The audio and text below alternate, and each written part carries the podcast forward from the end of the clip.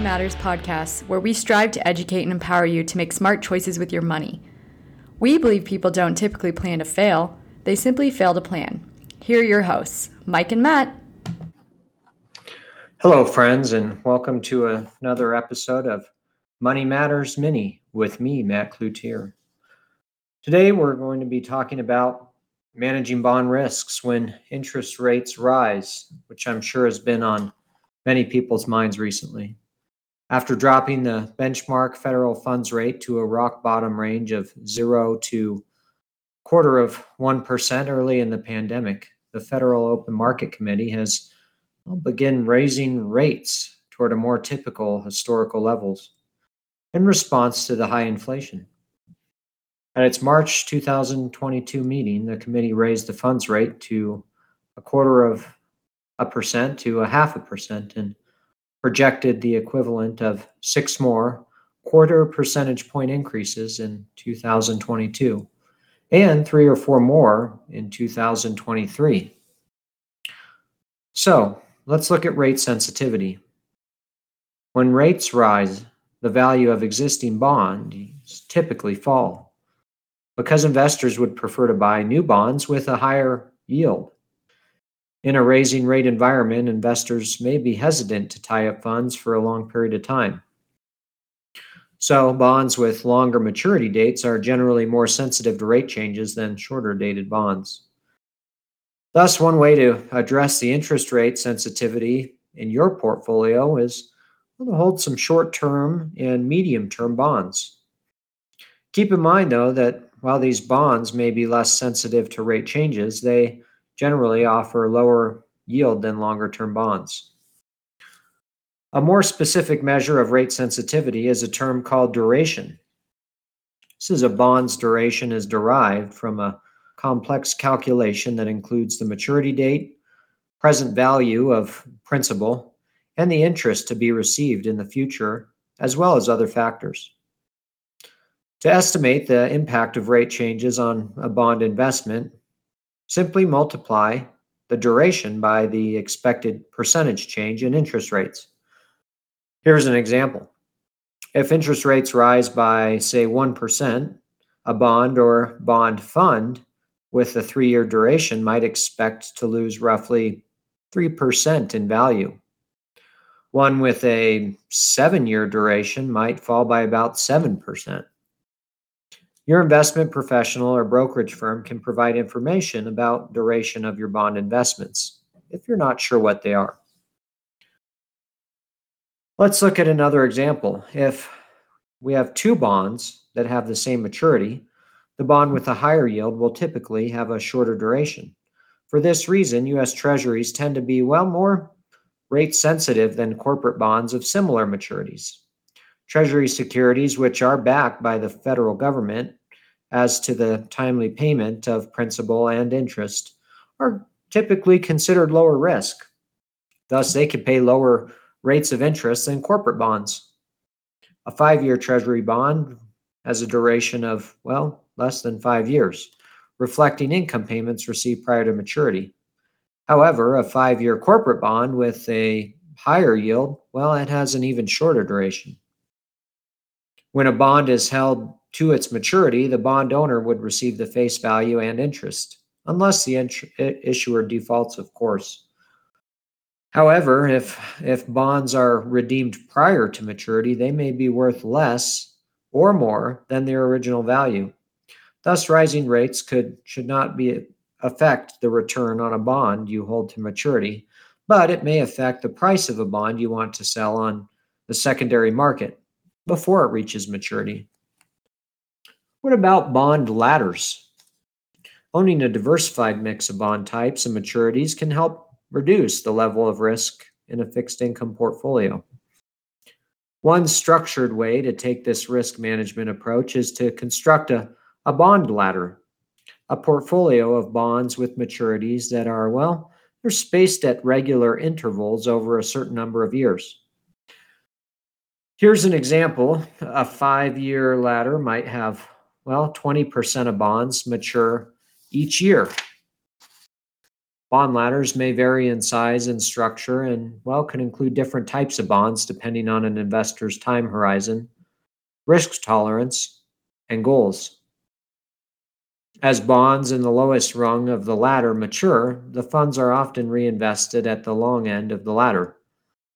By doing so, investors may be able to increase their cash flow by capturing higher yields on new issues. A ladder might also be a part of a withdrawal strategy in which the return principal from maturing bonds provides retirement income.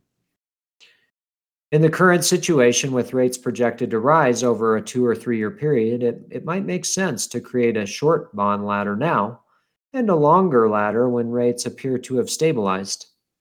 Keep in mind that the anticipated path of the federal funds rate is, well, it's only a projection. It's based on current conditions and well, may not come to pass. The actual direction of interest rates might change. Let's look at another scenario here. What about laddering ETFs and unit investment trusts? Building a ladder of individual bonds provides certainty as long as the bonds are held to maturity, but it can be rather expensive. Individual bonds usually require minimum purchase of 5000 in face value, so creating a diversified bond ladder might require sizable investment. Diversification is a method used to help manage risk. It does not guarantee a profit or protect against investment losses. Hmm. A similar approach involves laddering bond exchange traded funds, parenthetically, ETFs, that have defined maturity dates these funds, typically called target maturity funds, generally hold many bonds that mature in well, the same year the ETF will liquidate and return assets to shareholders. Target maturity ETFs might enhance diversification and well provide some liquidity. But unlike bonds, the income payments and final distribution are well not fully predictable. Another option is to purchase unit investment trusts with staggered termination dates. Bond based UITs, that is, unit investment trusts, typically hold a varied portfolio of bonds with maturity dates that coincide with the trust termination date, at which point you could take the re- reinvest the proceeds any way you wish.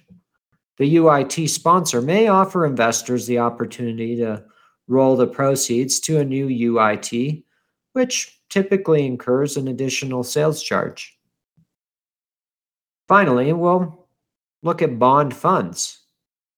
Bond funds, that is, mutual funds and ETFs, composed mostly of bonds and other debt instruments, are subject to the same inflation, interest rate, and credit risks associated with their underlying bonds. Thus, falling bond prices due to raising rates can adversely affect a bond's fund performance. Because longer term bonds are generally more sensitive to rising rates, funds that that hold short or medium term bonds may be more stable as rates increase. Bond funds do not have a set maturity date, with, well, parenthetically, the exception of target maturity ETFs discussed earlier. Because they typically hold bonds with varying maturities and, well, they can buy and sell bonds before they mature. So you might consider the fund's duration, which takes into account the durations of the underlying bonds. The longer the duration, the more sensitive the fund has to changes in interest rates. You can usually find duration with other information about a bond fund. Although helpful as a general guideline, duration is best used when comparing funds of similar types of underlying bonds. A fund's sensitivity to interest rates is only one aspect of its value. Fund performance can be driven by a variety of dynamics in the market and broader economy. Further, as underlying bonds mature and are replaced by higher yielding bonds in a rising rate environment, the fund's yield and or share value could potentially increase over the long run. Even in the short term, interest paid by the fund could help moderate any losses in share value. So it's important to remember that fund managers might respond differently if falling bond prices adversely affect the fund's performance.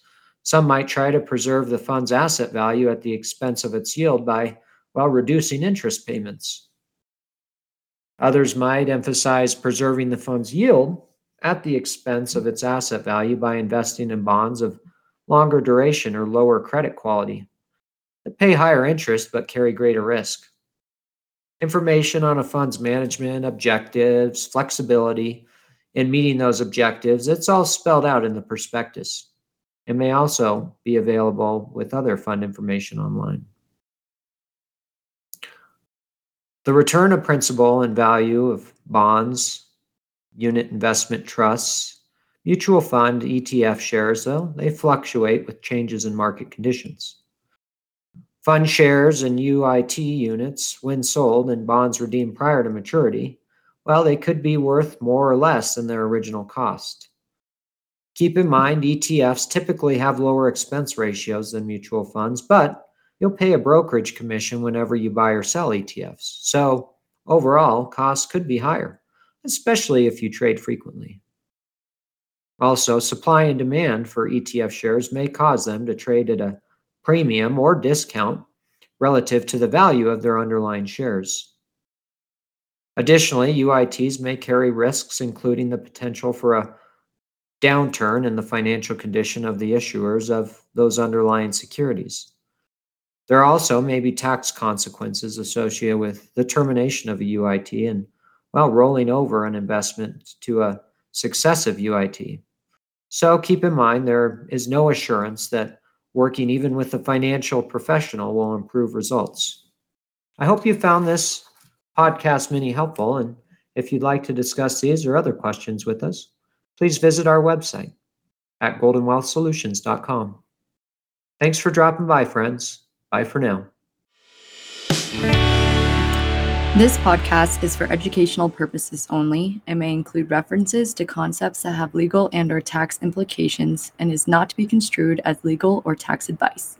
Such information and or opinions are subject to change without notice and is not intended as an offer or solicitation with respect to the purchase or sale of any security, insurance product, or offer of any individual advice. Any strategy discussed may not be suitable for everyone.